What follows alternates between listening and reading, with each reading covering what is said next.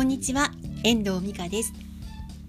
今日は昨日の続きの話をしていきたいと思います。昨日は本州から北海道に引っ越される方予定がある方本州から札幌に引っ越される予定のある方に向けて、えっと、遠藤美香私自身の経験からおすすめする賃貸住宅の選び方をお伝えしています。私は昨日も話しましたけどあ結婚して2年間住んだお家がすごく寒くてあの体を壊してしまったという経験があるんですよね。なのであの本州から札幌に来る時の賃貸住宅の視点っていうのはちょっと東京とかとは違うのでその辺りをちょっと今日お話ししていきたいなっていうふうに思っています。でまず今日はあの、えっと、住宅の種類なんですけど、えっと、また本州でも同じだと思うんですがこれは、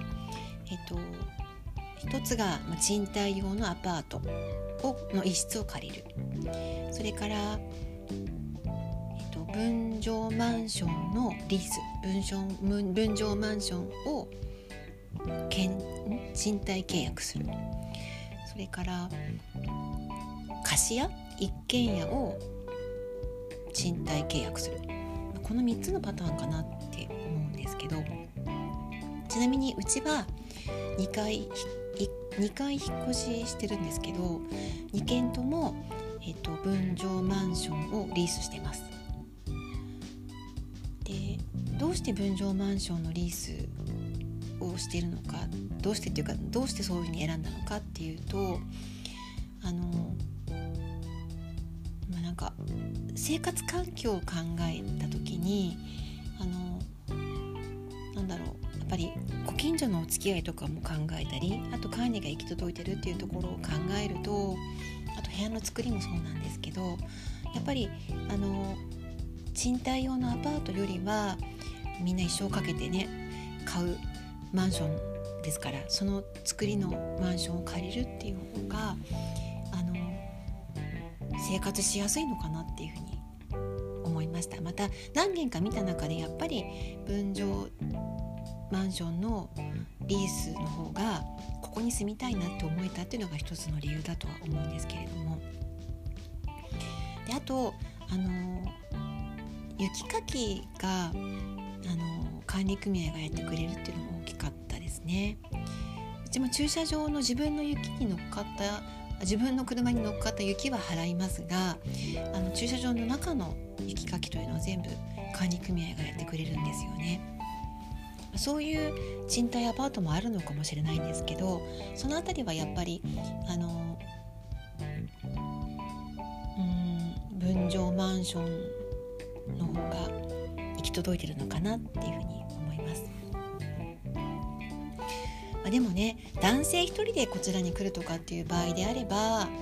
あ、それはあの、まあ、家賃の関係とか思えば賃貸アパートでもいいのかなと思うんですけどね。賃貸もともと賃貸用に作られたアパート、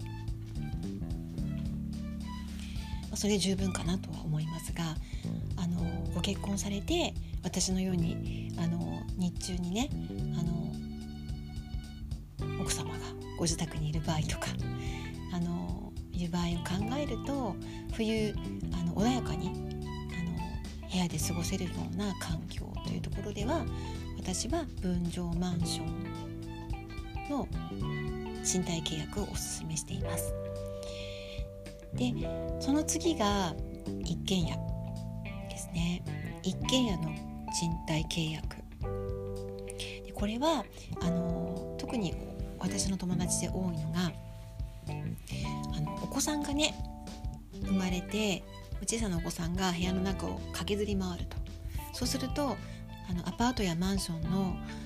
上の階に住んでいると下に響いていくっていう音が気になってしか仕方がないとまた開花の人から苦情が来たりとかっていうことの心配もあると。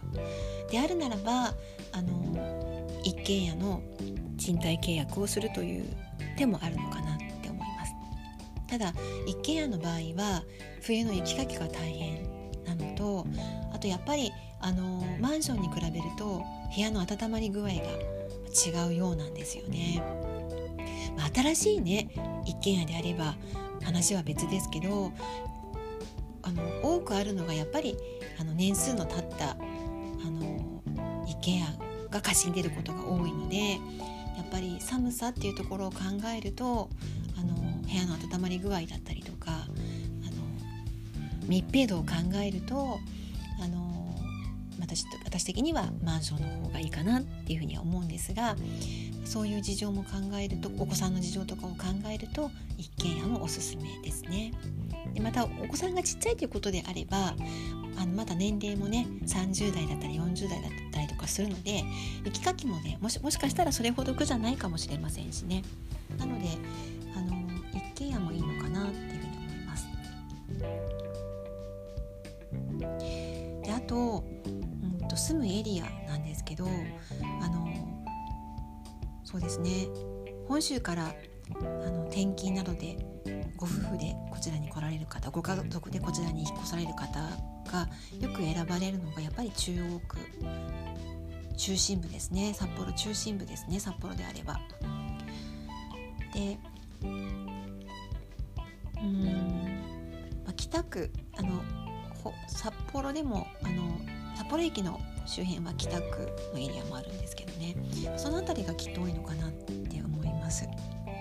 やっぱり車がなくてもことが足りてしまうっていうのが大きいのかなと思うんですよね。あとはどこの辺だろう？平岸とか？あとなんだろうな。中野中之島とかかな？豊平区ですね豊平区。あと西区も聞きますね。西区もあそこは今あの宮の沢とかだっけ？なんかあの辺行くとあの駅前にもイオンがあったりとかするんですよね。なのであの辺もマンションがいっぱいあったりとか分譲マンションがいっぱいあったりするのであの辺りもねなかなかいいかなって思います。街中だったらそうだな。でもこの間札幌駅からすごい近くの分譲マンションを見に行ったんですよね一つ。でそこなんですけどあの周りが商業施設ばっかりであんまりこう子育てとかには向かない感じファミリー層には向かない感じでしたね。やっぱりファミリー層であれば近くに公園があったりとかあのそういう方がね私はいいなって思うのであそこはでも私は住みたいとは思わなかったなってなるとやっぱりあの草園とかの方に行くとあのイオンがあったりとか病院があったりとか学校もあるし公園もないこともないと思うんですよね。やっぱりその辺りはやっぱり分譲マンションもたくさん建ってますね。生活環境が近くに整ってる感じがします。あとはなんか個人的に住みたいなと思うのは中島公園の周辺ですね。中島公園の周辺はなんかあの中島公園に遊びに行けるのがいい。池があったりとかあの音楽施設のキタラがあったりとかね。やっぱりあの憩いの場所なのでねそこは好きですねあの辺りにも結構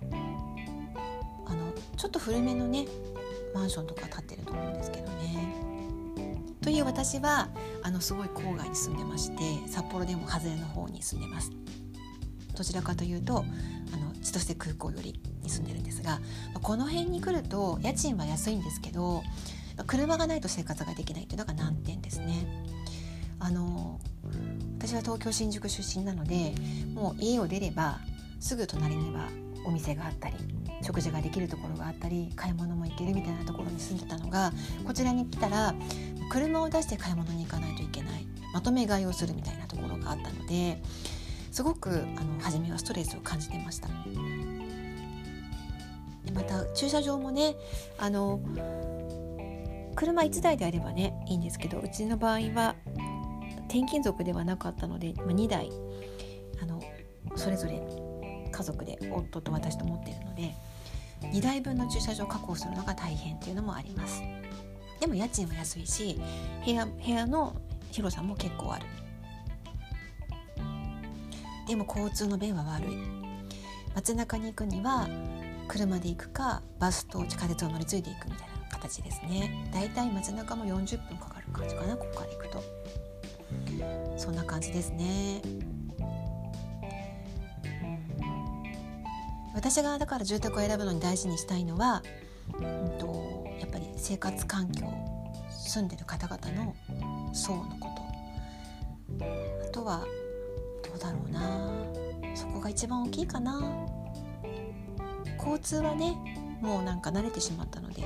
何とでもなるのでねいいんですけど。特にそんな視点であの家は選んでいくといいかなっていうふうに思っています。